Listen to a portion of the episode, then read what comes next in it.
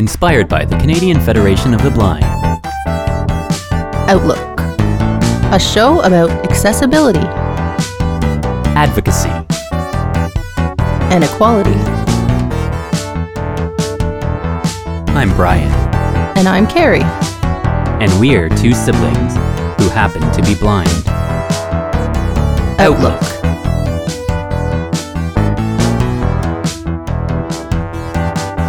On Radio Western. And welcome to another edition of Outlook here today on Radio Western. Another home edition, actually. Thank you for tuning in. And, uh, Care, are you excited? It's the first, when we're recording this here on November the twelfth, it's the first snowfall here in London, Ontario. I know you love snow. Oh, really? I yes, I believe that. It's snowing in Woodstock, too. I was actually just speaking with a friend of mine who lives in Woodstock, and uh, he was saying that it's getting kind of kind of gross out there, so. Yeah, slush. Yeah. So. It's that t- time of year. Yeah, I can hear it on my... I can hear it on my window. There's like a little bit of a ticking kind of sound that you can hear the snow. But well, we could maybe talk about that with our guest, about not just about weather, like we like to talk today on our show on any day, but about the senses when it comes to weather. Yeah, how it makes you feel and, and different uh, effects you get from the seasons and all that kind of stuff. Because it's, we were talking before we went on air how dry sometimes it, the air feels. Or yes, we're rounding down the year here on Outlook, and uh I wanted to talk to someone today that I've been following on Facebook for a long time. And I was thinking before about some of the interests we can ask um, Mitch about today. But this whole thing about the longer you have somebody on your Facebook, you just, you see them post about what they're interested in. And so I really like your, you're into such a wide variety of things, Mitch. But um, before we get to that, let's just introduce our guest today on Outlook, Mitch Creedy. Thanks for coming on today. You're very welcome. It's a pleasure to be here. Yeah, and do you want to tell our listeners where you're where you're calling in from today? Because we have guests from all over now with, with Zoom and this technology and and stuff like that. It's great to have people from all, all over. So, sure. Yeah, I am calling in today from uh, Vancouver Island, uh, British Columbia in Canada. And um, we've got a lovely sunny day here. It's about, I, I don't know how what the temperature is, but uh, uh, you know what? I, I kind of love the snow too. So I'm kind of jealous that you can hear the snow on your window. Oh, yeah. I don't mind it, actually. I do like it in in moderation for a time. Like in the beginning, I find it really nice. And then a few months in, and sometimes it's kind of like, ah, oh, I'm I'm done. But it, it depends. It's, I don't know. I, I kind of like it, but. I like it. I mean, I, I use a white cane, and I find that because I grew up in South Africa, like I didn't learn to travel in the snow. So my cane skills in the snow leave a whole lot to be desired. But, you know, whatever. I try. Yeah, I guess it gets a bit messier, uh, depending on, you got to watch your step as best as you can with our canes, right? And and if you're used to it or how icy a spot is, then so that's uh, that's a definite winter thing. It can be messy for any of us, really. But yeah, and I find yeah. like it depends. Sometimes if it's sometimes it's really well cleared on the sidewalk, and occasionally it helps because that gives me like a a barrier to kind of follow if it's if it's like shoveled really well and cleared off. But other days when sometimes here it's like frozen and then thawed where it's like this really th- slippery, icy, hard s- surface on the ground. And that I find is I just walk super, super slow because, yeah. Yeah, ice terrifies me. And I, I do apologize for that loud car that just went by. Of course, when you want to record, like all the loud stuff comes out, right? Exactly. Yeah. yeah. But yeah, it is, ice just terrifies me. I'm I'm a wimp. I just, uh, I, I, I'm afraid I, I use a lot of, you know, I use as much um, assistance as I can get in that kind of weather because it just terrifies me. Do you ever do you ever go uh, skating? Is that something you've ever been into? I have been skating, but I pref- I actually have been more into skiing. I used to do cross country skiing. Um, unfortunately, the program I was in shut down, but uh, I really enjoyed that, and I've tried downhill skiing, and I've enjoyed that as well. Skating, eh, I'm not super like. jazzed about skating. I've I have done it, but skiing it's because it's, it's in the outdoors. Like in B C, there's no outdoor skating, so I but I love skiing and stuff like that. Well, I struggle with with skating, but Carrie here, she's she's a pro. Oh, really? I'm not a pro. You're pretty good though, Carrie, compared to me. Well, yeah, my balance is not good, and uh, I've never really been able to skate And I've tried a couple times, like holding onto my dad's hands and stuff like that, but it's uh, it's a str- bit of a struggle for me. Yeah, it is. I found the balance tricky too. Like they wanted me to do these spinny things, and I was like, yeah, no, I don't think so. So what do you think about balance as far as m- when you can't see, Mitch? Do you have any thoughts yeah. on that, or? Um, I guess so. I mean, I I grew up riding horses, so my balance was pretty good and, and stuff growing up. But when I was about twenty, I, I think I was twenty, yeah, I lost the rest of the little tiny bit of vision I had, which honestly wasn't much. It's laughable that I even call it eyesight, but um, it was something. And so when I lost that, I uh, I kind of found my balance became more challenging. And so my sort of antidote for that was I actually... Well, I started doing like yoga and stuff. I need to get back into it because when I was doing yoga, my my balance was really good. So I think like when you can't see, trying to do those core strength things, and like I got an exercise, you know, one of those big balls that you can sit on. I got one of those and I started sitting on that, and that that really helped me for a long time. Now I've gotten lazy, but yeah. yeah, no. For sure. I think, you know, I used to see more than I do now. Brian's always seen something, a little, little bit. And you do wonder how it affects your balance if you've, you know, throughout anyone's lifetime, but especially when, you know, all three of us here have a slightly different perspective we're coming at it from, but it's a common enough thing you hear over and over again. So you think it's, it does have to do with the core strength, but also your sense of where you, where you are spatially. Yeah. And I think like for me, I use echolocation, and I find that when I intentionally use echolocation, my, I don't know, I don't think my balance is better, but I'm aware of where I am in space. Well, I'm always aware of where I am in space, but in a different way, I'm aware of where I am in space. And I think that it's kind of probably similar to someone who can see, like seeing a horizon, but I could be talking out of my hat as well. I actually don't know for a fact.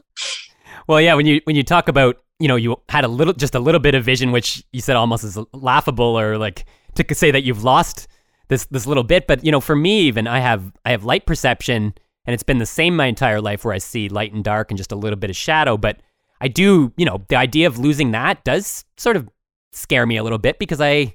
It's always been the same, and I think I do depend on it. But at the same point, I think a lot of times I'm thinking maybe I'm I'm seeing, like when I walk down the street and I can sense if there's a tree or something or a pole in front of me. But I think also it's more of a sense. I'm not ne- maybe necessarily even seeing it. Maybe I'm just feeling it, blocking the blocking the space or something. And and then just quickly on the balance thing, Carrie and I have both have scoliosis of the of the spine, so we've both had surgeries, and you know I've always had some skeletal things obviously that caused that in the beginning, but I think that also contributes, that often people say, you know, my shoulders are, are sort of off balance, or my head's kind of turned to one side more than the other, and all of these things can can affect it, but it's... Uh...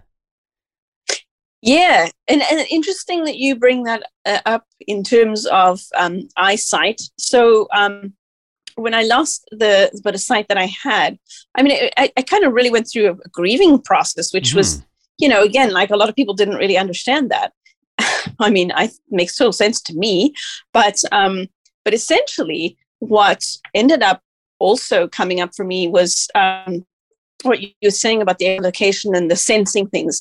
So what's come up for me is that I I go to the eye doctor and they'll be like, no, you're you're totally blind, you're totally blind. And, and of course, right, they're, you know, my retinas are shot. Like, of course, I've got retinopathy of prematurity. They're a goner. So essentially, but I say to them, but I swear to you, that I can see things. And so when I started, um, I worked with uh, with Daniel Kish, who who works with like echolocation, and um, he also calls it flash sonar. So it, you know, pick your term. But essentially, um, once I started working with him, I, like I remember the first day we were working together, and I I could see I could in quotes see something, and I just like I burst into tears. I was like, what the heck? This is so cool, right? But it's because like you. He was explaining to me that, you know, it's just because your brain is, um, that part of your brain that that that um, that uh, is activated by sight is now being activated with maybe hearing or different senses that are coming in, but it's still in my brain, it creates a little grainy image in my in my brain. And so, yeah, it's it's very, very fascinating. And I only have ever had one eye specialist that actually um, acknowledged that. And the last one I went to kind of said, yeah, well, actually, you know, this is what's going on. And then, and he said, if if I, you know, if I were to do an M R I on you and you were doing this, I, I would be able to see that that visual cortex is being activated. And it was so nice to hear it from somebody like that as well, right? So anyway, that's just my long-winded response, but it's fascinating. No, I love it. Yeah, because I always think about that like quite a bit. And I, I always thought it was my vision, but like I find even when I'm in the dark, like total darkness in my apartment, I often can, like when I'm walking past the door, like I can sense where the door is and I don't like run into the doorway doorway or anything because I know where it is in space. And so, uh, yeah, yeah. You, you actually had, um, I had a, I, I did an experiment where I spent like a couple of days with a sleep shade on, like voluntarily. And, um, I actually started having some, some visual things going on in my brain um, that, that were a bit frightening at first until I realized that, you know, I, I didn't know what was going on. But then once we sort of honed, honed it in a little bit, I realized that even with that sleep shade on, I was actually seeing little little images. So, um, so yeah, I mean, be that as it may, it would be fascinating to, um, I would love to be like a subject and get studied and be like, yeah, it would just be interesting. Yeah, it's funny, the idea of that whole being studied, because I think we're just beginning to understand the brain and how it all works and the senses and, you know, multisensory cross, you know, senses yes. crossed over. And and, before, and we think seeing visually is this is the main way. And what's what other ways are there? And but to be able to actually get get some studying done to know more about that, we're just at the beginning. We are. We really are. Like I do some energy work. In fact, I've I've just I'm starting to well, I'm starting to qualify. Like I've still got to do a lot of case studies, but working on becoming a therapeutic touch um, practitioner. It's it's kind of a long haul, but it's it's been fascinating to me to start to because I'm I'm a little bit into woo woo, but I'm also a little bit like skeptical. I'm a lot skeptical, and so so when I get into this woo woo, I'm like, okay, well, does this actually work? And so with therapeutic touch, it's been scientifically studied. And so what I what I essentially started to notice is that I was picking up on people's energy fields, right? And and before I did this course, you know, my, my teacher was actually just over here this morning to to evaluate me. And um and she so I was talking to her about this. And I said, you know, it's fascinating to me to to understand that I'm actually am feeling things and sensing things, and things are coming into my awareness in different ways since I have taken your course. Um, and so it's been, I think we're just really, as you say, Carrie, on the cusp of understanding. I think so. Yeah. And that's the th- interesting thing to talk to doctors and, you know, for a show like this, where we're broadcasting first, if anybody at Radio Western, you know, this is airing on the radio channel first and at, out of the, that university, right in London, Ontario. So if there's professors listening, we all need to keep having this kind of a dialogue. So it's not like just one-sided, oh, the, you know, the, the medical professionals or science, scientific experts are studying the studied, right? We have to make it more collaborative, but yeah, it depends on what you're, if, if you are looking for that sort of thing in your life. Not everybody's feeling up that for that sort of thing. Exactly. And it's, it's wonderful that we can have those conversations. I'm a bit, you know, I'm a, I'm cautious because we're on the air and I'm not sure what the boundaries are, but But I'm, I'm, I'm just like, I really do think that that is a conversation that is so interesting to have. And, you know, it, it just brings to me that, I mean, I, I, I view myself as whole. I've even, you know, people, I'm blind, but I, I don't view that as a quote disadvantage or a disability. I just view it as a part of me because I was like this from birth. And so, and it just brings to my mind that, you know, I think we there's so many ways that all of us take in the world, and we're only just, you know, we're so focused on the senses, the five senses. Um, but I think there's so much more. And I think that people who have a different experience, maybe in life, might use those other senses a little bit more than, than you know, you than like everybody has them. Like with echolocation, everybody can do it. but I have to, I need to do it. And so I use it more.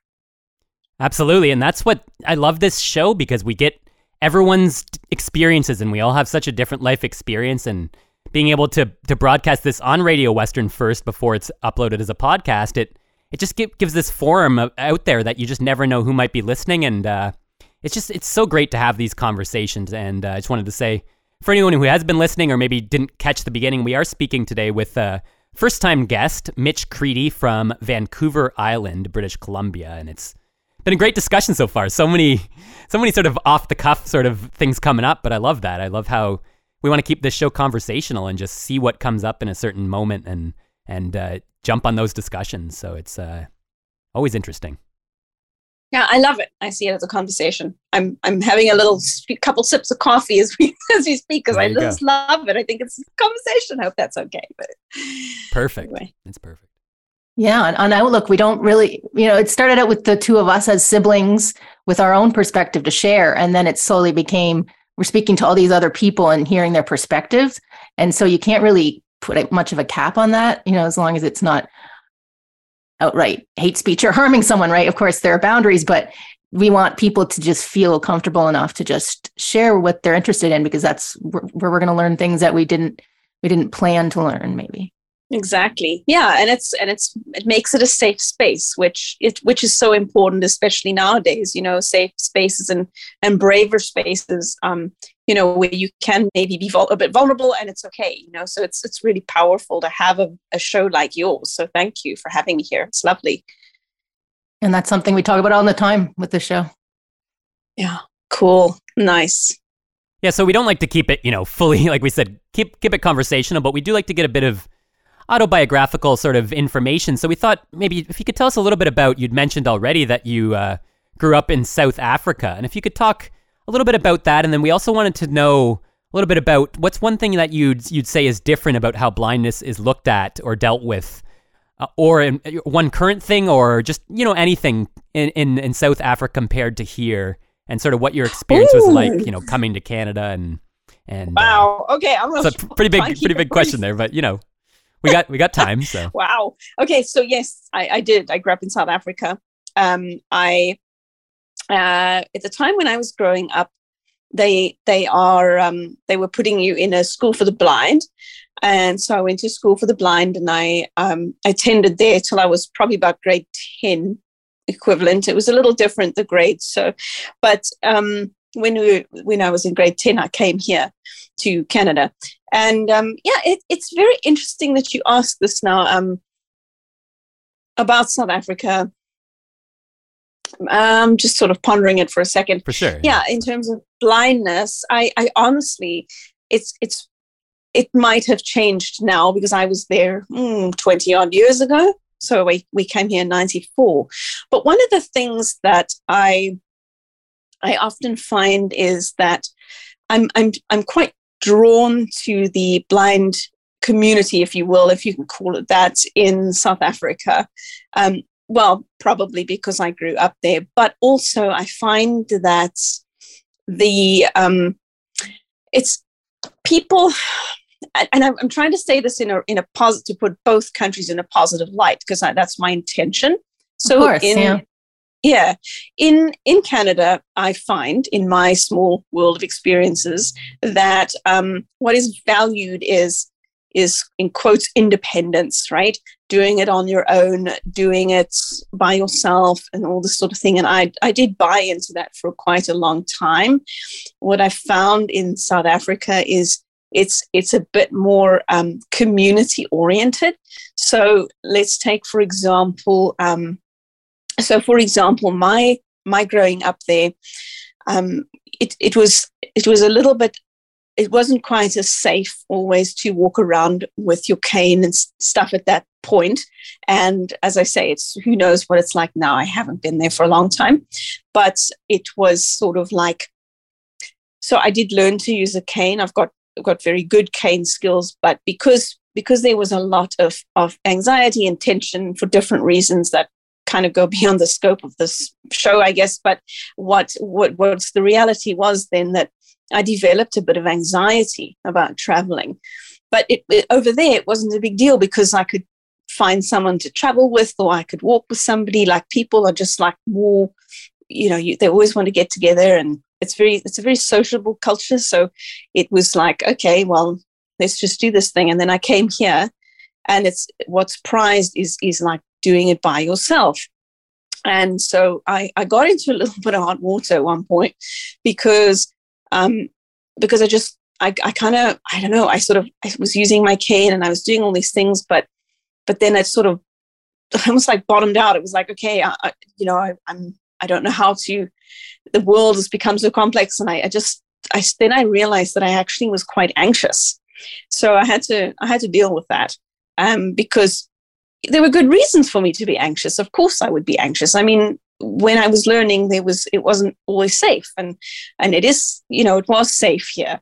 So, so I had to relearn some things. And I mean, of course, you know, everything was on the other side of the street, the traffic flow and all that stuff. And, you know, I, I kind of had to come to terms with, with how different it is here. Right. And, and, and so, um, here it's, it's, yeah, it's very hard to explain. Um, I also found that when I was in South Africa, a lot of my friends that I've known there, they've kind of done a lot of like what they've kind of started their own businesses or something like that, because, because the employment opportunities are a bit more limited, I guess. Um, but on the other side here, it's, it, it's sort of like we're told there's a lot of opportunities and employment and all this kind of thing. And yet sometimes the experience that we have is that we actually can't jump through the hoops. I actually, I was a bit, um, had a bit of a meltdown before I came here today, because I, I kind of had to, um, I had had to stop a, a program of study that I was undertaking because things just weren't, there was so many barriers, and yet oh. they all told me, yeah, you can do it, you can do it. And this morning when my teacher came, her husband said, oh, not her husband, sorry, her partner said, um, yeah, no, you know what, um, I can help you. And I, and I, and I, and I started crying, and I said, you know what, that's great. But I said, you, you cannot get my hopes up, because my, my hopes have been dashed too many times. Like, I've stopped attaching to outcomes, because I find here, like, we tell people, yes, you can do anything. And yet there's so many barriers. Whereas in South Africa, we're very straightforward, and we would say, you know, I don't know if you can do this, or, yeah, you could try this, but these are the barriers that you're probably going to face. And some, some people, I would never tell someone you can't do it, because I don't believe in that. But I just think, like, the conversations we have are much more straightforward. Um, sometimes people th- think I'm being rude, but I'm actually just, I just want, I want so badly for someone to be successful that I will tell them the good, the bad, and the ugly. I won't just say, oh, yeah, you can do it, you can do it. Because the reality is, yeah, you know, it's not always true. So, so I had to go and get a coffee before the show, because I thought, ooh, and then I got stuck in the lineup. mm-hmm. ah. Yeah, well, I shouldn't have a meltdown before I come on shows.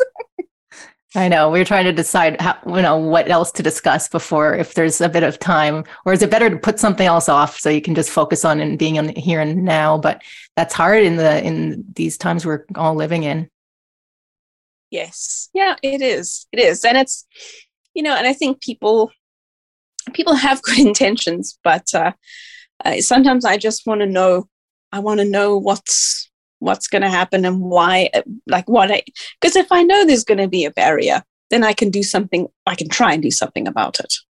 Yeah. I mean, I really just, I really like how you talk about the, the difference in, in the, in the countries there and the society of, I think about that actually more and more about this collect, I refer to it maybe as like a collective more compared to here where it's more individual, individualistic to where I, I think it's, it's like anything in life. I think sort of a balance is good, but I do think often here it is expected, like, oh, Canada is such a, p- people often, you know, maybe assume if, or say, oh, it's such a free country here. It's, we have so many things, and we do. But at the same point, sometimes I think we are unrealistic, and it is very important to, like you say, outline that you never would tell someone they can't do something, but it's also not healthy to say like, oh, you can do anything and there's no issues. Like, you got to be realistic. And I think sometimes we get caught up in that. And I also, I just think it is so much better when we un- we can work as a collective, and it's it's hard. It's hard to all work together, and it's it's it's a balance. It's good to have independence as well, but and sometimes I think it is just ingrained in us, like, oh, we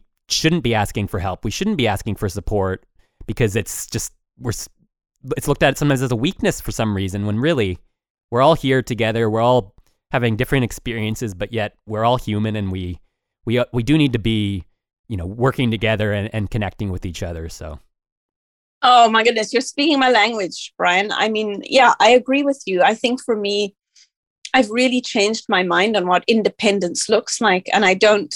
I'm I'm I'm kind of having I'm having a bit of trouble lately with even that word. You know, I mm-hmm. I think of myself as interdependent, and I think of myself as, you know, and to give you an example, so I. I used to work in the school system with students who were blind or partially sighted, and independence meant different things for each of my students. For for one of the students, it maybe meant, um, you know, being able to, like it meant being able to go to class, doing everything on their own. For another student, it was more important for them to be connected with peers, and so they didn't care if they learned how to do it themselves. Now we did, we did obviously work on all these things so that they could make their own choices. But essentially my, my idea of independence is that, okay, well, you get to choose. You are going to learn how to do it with your cane and whatnot. But if you in the end choose to go with a buddy, like as long as that is your choice, I don't care. I really don't care. And I think, you know, when we, like for me, when we work together, you know, we, we can get so much more done. Like, like if I, I, we have two miniature horses, and I think about them and I think, okay, let's say like sometimes I want to go, I want to go and I want to, you know, go and take care of them. Well, they live on someone else's farm, and, and the farm is, you know, it's someone else's property. So I can't really expect things to be quite set up for me in whatever way, but, but I can work together with other people instead of going like, oh, I've got to do it all myself. I could work with other people um, to say, all right, can you just, can you take, can you take me, like sometimes they're in a different field and I don't know where they are. Okay, well, can you help me look for them, right? I mean, there's just, if we work together, and, and I find like when I work together with people, oh, I make the best friends too. I, I just, I love it. Like when I go shopping, I have some allergies and I don't, And like, I don't, I can go shopping by myself, but I don't like it Me because neither. sometimes, yeah, sometimes people like change the containers or they change the labels and they put things in there. So I rather would go with a sighted, someone that can see, and then say, okay, well, I want to buy some mayonnaise, but I'm allergic to eggs. Oh, well, they don't have the one I normally use. And then I've got someone right there who I trust, because I have to trust that they are going to get me a mayonnaise with no eggs, because I don't really value going to hospital for allergies. Yeah. Indeed. So yeah, there's just, there's so much we can talk about here today, and it's been such a great discussion so far.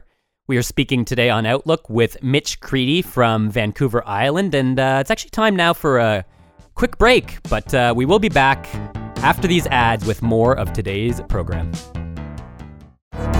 Outlook.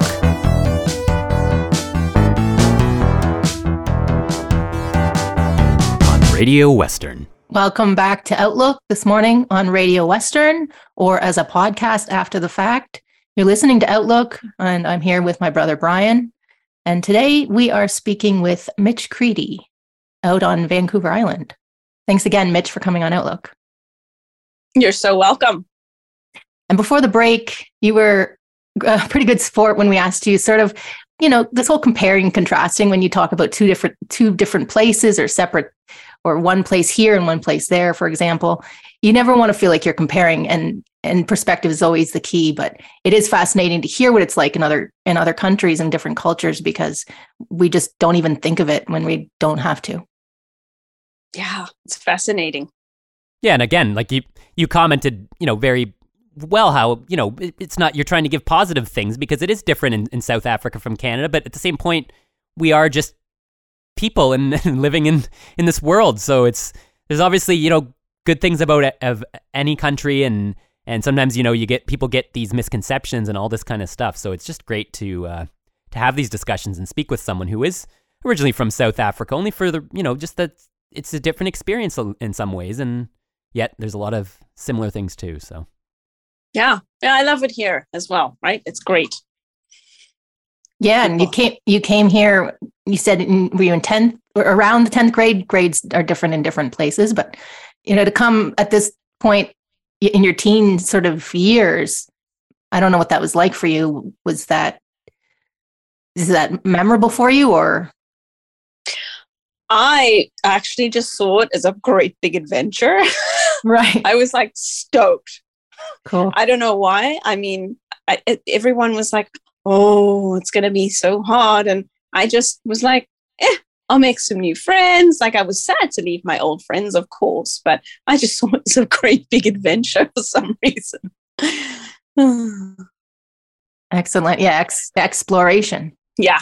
It was. It was. I'd never been in a school that wasn't a school for the blind. So, yeah, it was just it was just a very it's a big adventure. I had, you know, good Braille and blindness skills and blah, blah, blah. Right. So I I was like, eh, you know what?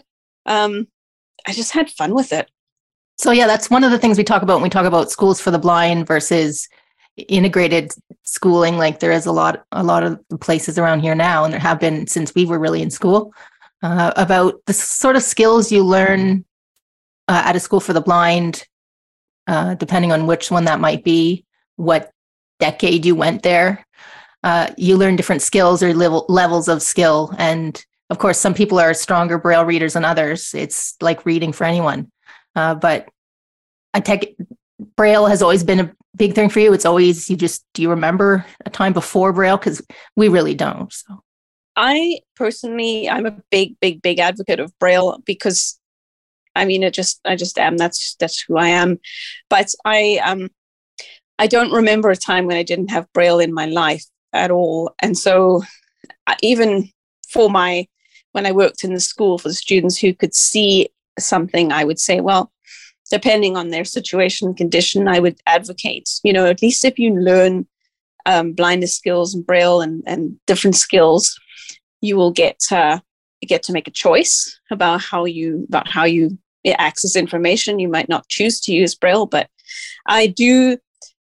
You know, each again, each system has its advantages and disadvantages. I do I do really believe in the value of um, blind children having a chance to to be educated, uh, to to to be educated where they live. I think that's really cool, and I also think that it, there's a lot of value in creating spaces where they can be with their peers who are also blind, because otherwise they grow up and they don't ever know that they are not alone.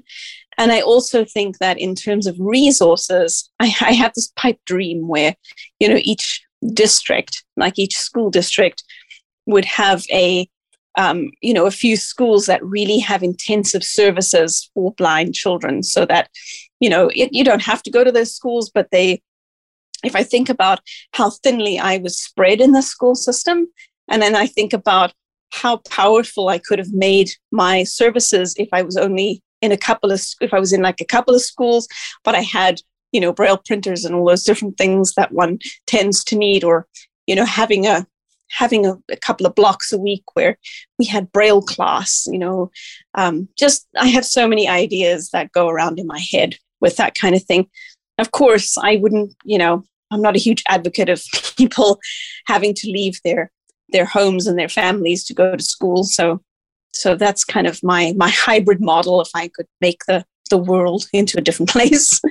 Yeah, we, we always talk about Braille on this show because we're also very both very big advocates for it. And, you know, so so I imagine then you learned it when you were quite young, like like we did. And it's it's one of those t- things too, when it does come to these these schools for the blind, where it's like so many things in life where I think there's there's some balance there, to where we were both integrated, so we didn't have that experience. I mean, we had some summer camps and stuff where we met blind people as kids, but it's really been since starting this show and then and a little bit before that, the past five years, where we've really started to get reconnected with the quote unquote blind community here in Canada. And it's it is great to have both.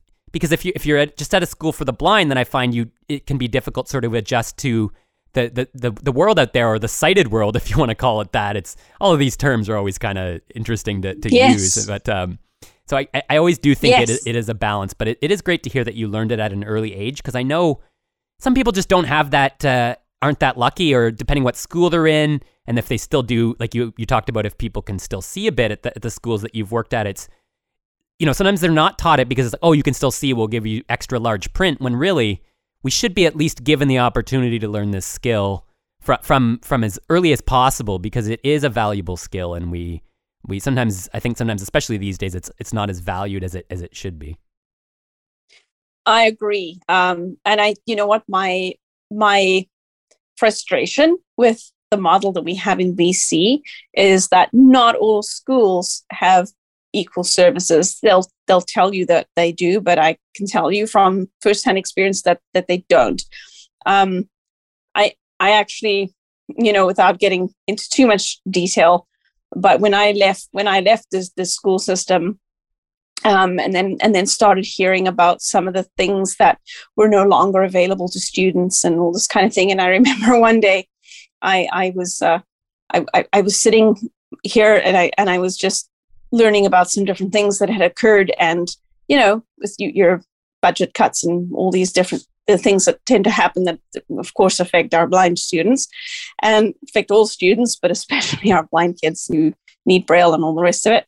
And I was sitting in my bed and I was just crying, like I was just sobbing. And my partner came up and she's like, what is going on? Like she figured something terrible had happened. And I was just crying and crying because I said, you know, how, I, I, I poured my heart and soul into these children. And, and, and now I see this particular thing happening. And now, you know, what is going to happen to these children? You know, it was just, uh, my, my heart was absolutely broken for these co- for these kids. And what we're doing with here in Ontario, just in recent days and weeks with the strikes in the in the educational system for children with, you know, educational assistants and early ed- childhood educators and all this extra stuff that they do that's not just about the teacher or teaching, because teaching can mean a bunch of different things. And And so we know about this, that each school isn't going to be totally equal and these kids deserve everything they can get, but that's sometimes hard to access. Yeah, it is. It is. I, I feel for kiddos um, and I feel for parents. I've actually, you know, I've started touching base with different parents and different kiddos that, that I just, that I just know from, from other avenues and, uh, you know, just kind of trying to steer them to some resources and, and whatnot. But that's just on my own time. I don't get paid or nothing. I just do it because I, I want them to succeed. Um, and I, you know, I just, I'm going to try and hook up with Braille Literacy Canada and see if there's not some kind of a difference that can be made in that avenue as well. Yes. And we've spoken with them on this show before, Braille Literacy Canada. They are really great to have here in Canada, I think. Yes, definitely. So there's the social th- side of things, and that comes, you know, that comes to education and all these different things. But we've talked a bit about doctors and, and the scientific community understanding. But as far as this show's talking about a wider idea of intersectionality, and I know that's sort of the buzzword of the day, but it really is just a word for something that's always been a part of, of human beings. So you and I were recently talking about sort of autonomy in the healthcare system. I wondered if you've had some recent experiences with that. I don't know what you'd wanted to share here today on Outlook about that, but as far as, you know, advocating in that kind of role medically with disability. Mm, yes, great. Thank you. Um, yeah, so I recently had to access the um, the healthcare system more intentionally. Uh, I, I, I'm transgender. I, I identify as non-binary, and that's been like a recent thing Um, in the last few years, and, and it's very fascinating how blindness and that have intersected. But uh, recently I had um, gender-affirming top surgery, and I decided, you know, I, I, I have a lot of just trauma from being in the medical system, and um, I'm, I'm not going to get into that, so, but but I'll just put a, a content warning out there that, you know, that's, it just is, I'm going to give a little bit of information about the hospital, but not enough, not any detail. Um, but anyway, so I went, I went in there and I said, look, if, if we're going to be successful, because it was something that I needed to do for my own mental health. Um, and I avoided it as long as I could. And when I went in, I said, look, you know what?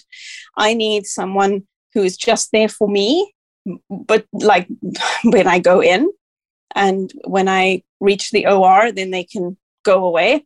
When I'm in recovery, they need to come back because um, I said, because otherwise your your nurses or your doctors or whatever is working, whoever's working with me are going to spend a lot of time just telling me what's going on. Now, as it happened, they were fabulous about telling me what was going on. I had the most amazing anesthesiologist. I had a great surgeon.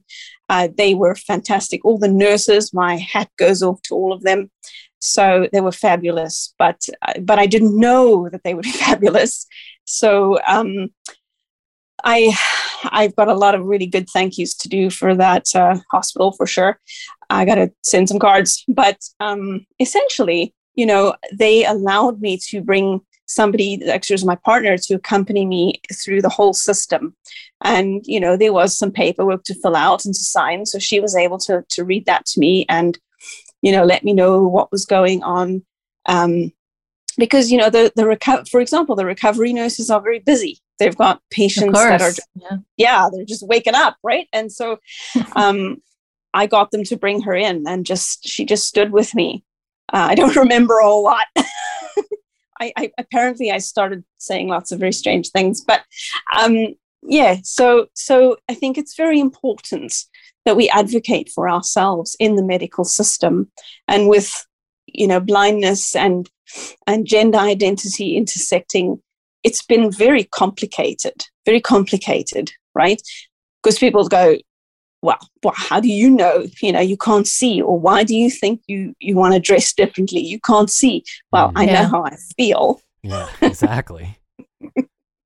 yeah. And that's not things that we're all feeling. That's your unique perspective. And so we all need to, it's that thing about, I guess, when we're at, in, in a state where we're going at the, to the hospital, whether, even if it's to come out on the other side, you know, feeling better, preferably, but it's it's a time where a lot of us are quite vulnerable. And I think that's a hard time for people because you don't know what to expect always. There's there's chaotic situations like in an I C U or a busy hospital, as we're seeing in Canada these days. And and and it, there's not always time to have those conversations when really dialogue is important to have. Yeah. Yes, definitely. And I and even, you know, when it came to my my surgeon, you know, we had some dialogue about, okay, if you're going to come at me with something, you need to let me know. And then just actually in my last appointment, um, there was something that was happening. And my partner said, oh, here, oh, hang on a minute. The person's going to do that right now. And then the, the, the surgeon kind of went, oh yeah, yeah, I need to let you know that. And, uh, but if she hadn't told me, I would have just, you know, jumped or got anxious. And that whole fight or flight response would have kicked in again. And, and so now, you know, it's it's helping because it's reprogramming my brain to, to know that not every experience with the medical profession is a traumatic one, right? Um, interesting, interesting about that is the other day I I was at the doctor and it was just a very routine visit, but but something something needed to be paid attention to, and I and I I got a little bit anxious, and I looked at her and I said, you know what, this is so weird because I'm I've had this before and I'm fi- I'm always fine. And and then, you know, afterwards, I, I kind of had a little bit of a had a little bit of a cry. And then I said, you know what, I think it's just because my my brain is still trying to get used to the fact that it's going to be okay. It's going to be okay. I'm going to be taken care of. And I know how to advocate for myself. Right. Because as children, like as blind children, like I know my parents did a lot of advocacy for me. Mm-hmm. Um, but now I'm I've stepped into my own power as an adult. And I think I'm advocating for myself, and I'm still not expecting everybody to listen to me, you know? And so the other day, it was actually quite quite special because she said to me, it's it's fine. It's not a problem. Um, I could see why this would be upsetting when you can't see what's going on. And and I and I got through everything just fine. But I just, I needed someone to understand that maybe I needed a break. Um, maybe I just needed to sit for a minute when we were done just to re- reorient myself. And it's it's nice that we can have those kinds of conversations.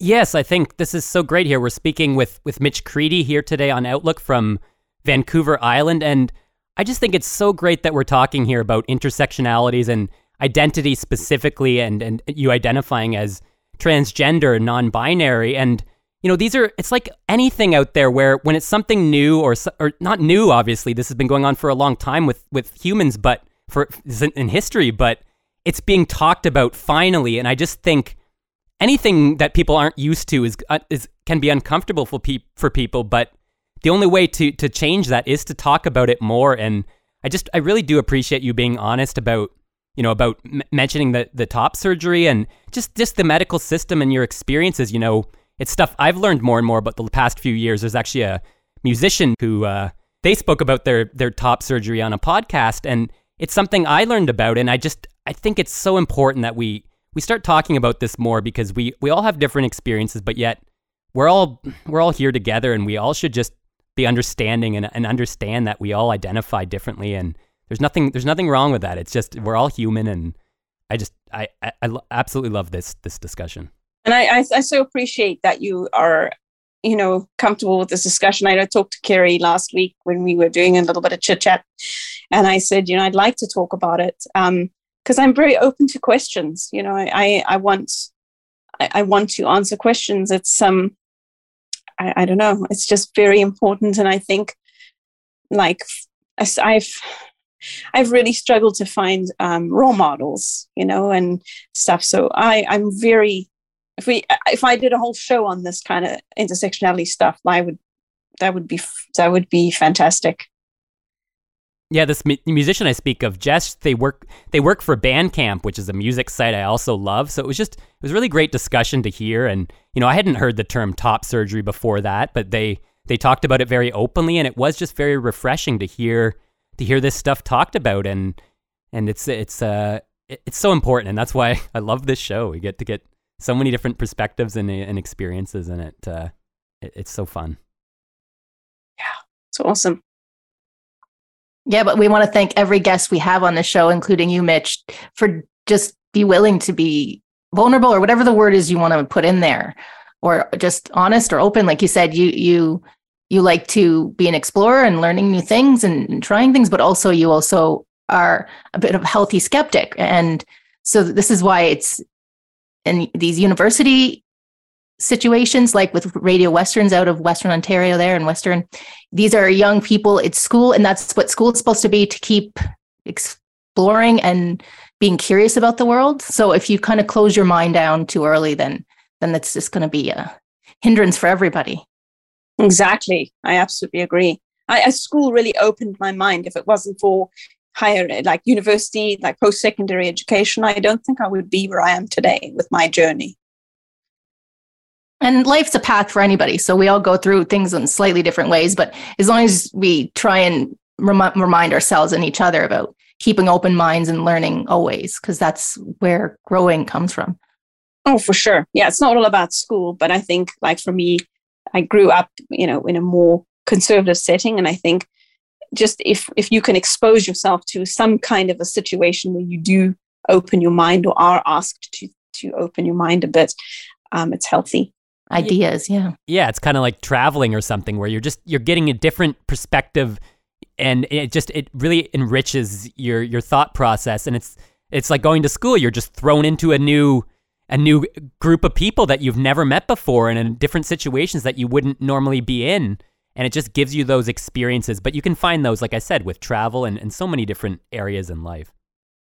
Oh, absolutely. There's so many ways. There's even even some following people on social media, or or joining a uh, meetup, or anything, anything. It's just fantastic.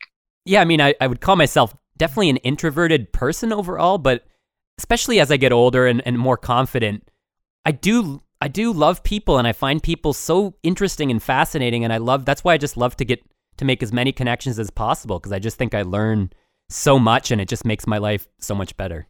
Yeah, for sure. And it's funny how you meet people. I wouldn't have met half the interesting people in my life in recent years if I was just back having to stay within, you know, the area, and before technology did open that up, that I wouldn't have met certain people, that I haven't met all of them in person yet, and that's okay. Yeah, exactly. Like you and I have never met in person, but here we are. It's fantastic. Yeah, and it always, it's a bit of a different vibe when you're actually in person with someone. Not qu- ever quite the same as, as virtual or having a call, but still, you you know, you still pretty do pretty well get to know someone that way as well. So it's uh, it's been but so great. But I've appreciated and- having phone calls recently, because again, if you text all the time, then you lose that element. So we're going to have to remind ourselves to keep going back to where we sort of start with. Yeah, that's a great idea. Good point. Yeah, so this this hour's flying by, but we still do have about seven minutes left. Always interesting to to keep track of the time and figure out where we're at. And there's so much we can talk about. But Kara, what do you what do you think we should we should continue talking about here? Because there's just so many questions, and like we said already, yeah. We're thinking about having Mitch on again sometime, because I just think there's so much we could all talk about. Yes, and no matter what you go through, you'll have new things to add, new stories, new ways of looking at it. So, um, but yeah, thanks again, Mitch. I think we'll, I mean. Let's end up on a light note, I guess. I've seen a lot of things on Facebook recently about you and your loving to cook, and we don't talk about that subject enough on the show. I don't know. You want to tell us about a recipe or something you're enjoying right now, and, and how you how you adapt to be able to do that uh, yes. successfully? Oh, yes. Oh, sorry. I just interrupted you. But um, yeah, I love cooking. We should definitely do this conversation on a show one day again. Um, I'm going to be starting a cooking blog even.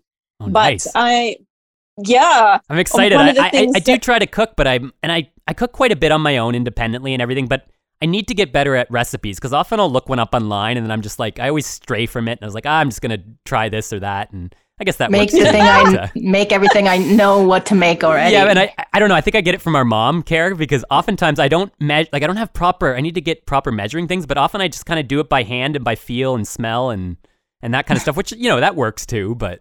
Anyway, go go on there, Mitch. I'm just getting excited there too. Oh, yeah, no, I, I love it. You, I think you're on my Facebook. You got to follow my my cooking.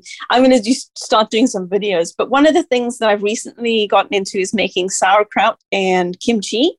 And um, you know, some of actually, I I really appreciate um a lot of the the expensive cooking tools that you get from like network marketing companies or fancy cooking stores and stuff. You know, I, I am sadly, I'm sorry to say that I do collect these things. I love to use them. Gadgets, yeah. Gadgets make my life like so easy. But uh, but you can absolutely cook without gadgets too. I'm just a gadget person. And so I think for me, um, and the other thing I love to do is to bake cookies, bake things. So if you go on my Facebook, you'll see a beautiful video of me licking the um, whisker from making chocolate chip cookies. So yeah, you know, just enjoy, just really enjoy that beautiful thing, because I'm just ridiculous on my Facebook with my cooking. Yeah, that's one area I've haven't, I've never really done much is baking, and it's, you know, I, I, I, I living on my own and stuff here. It it takes a bit of time, and I need to kind of focus most of my attention on meals so that I'm eating, you know, healthy. But obviously, you can make desserts that are healthier too, and baking and stuff as well. Uh, but it's definitely an area I'd like to learn more about. And I think from what I've heard anyway, baking, my cooking can be a little bit more by feel or whatever I do, decide to do. But I think baking maybe needs to be a little more precise. Yeah, it's a science. You gotta, you yeah. gotta follow the recipe. Um, but I'm always, I love cooking, and I, I love to give tips. Um, and, you know, quite honestly, you, you, you can, you can do so much on a budget and, and healthy. I actually, I eat a lot of plant-based foods because I have a dairy allergy. So yeah, oh my goodness, I love cooking. Love it. Well, I could learn a lot from you, and I'm going to keep hearing what you're about with the cooking and the baking, because that's uh, it's the science of it, and it's the art and free creativity of it. So. Exactly. Awesome. Yeah, for sure. And then we still have a few minutes, so we can, I know you, you know, there's so many things, and we don't want to get maybe into a super deep discussion because we are kind of running low on time, but like, I know you're, you're into gardening, and, and, uh, and I think you have ponies, I believe. And then also you, you'd started up a, a Facebook group, um, uh, for people with disabilities. And I think that's maybe a more recent development, but I don't know if you want to maybe talk briefly about that or anything specifically well, you wanted sure. to mention.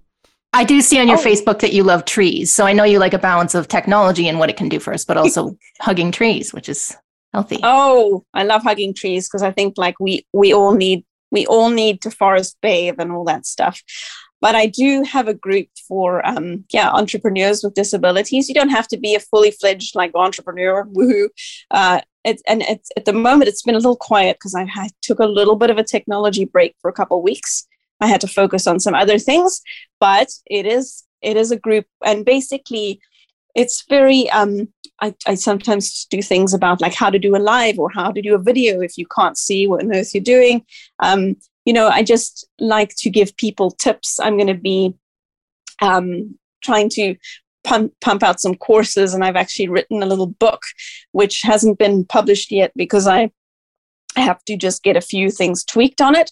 But it's a book about like the things you can do in your business every day to to just help you move forward. So I'd love to, if you look for Mitch Creedy on Facebook, um, and I'm sure that Brian and Kerry will put the name out on the podcast or whatever somehow, but uh, feel free to friend me on Facebook. And, um, you know, if you want to join the group or whatever, I don't want to make a big pitch here on the show, but it's just fun. We just have fun together. There's no like hidden agenda. We just, I just, we just want to help each other.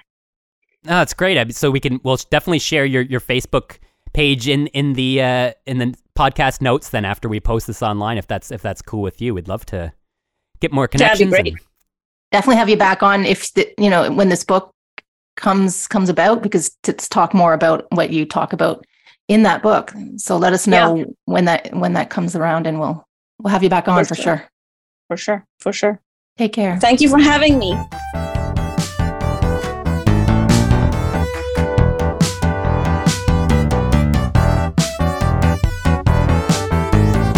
Send us an email, outlook on radiowestern at gmail dot com. Find us on Twitter at outlook c f b and on Facebook, facebook dot com slash outlook on Radio Western.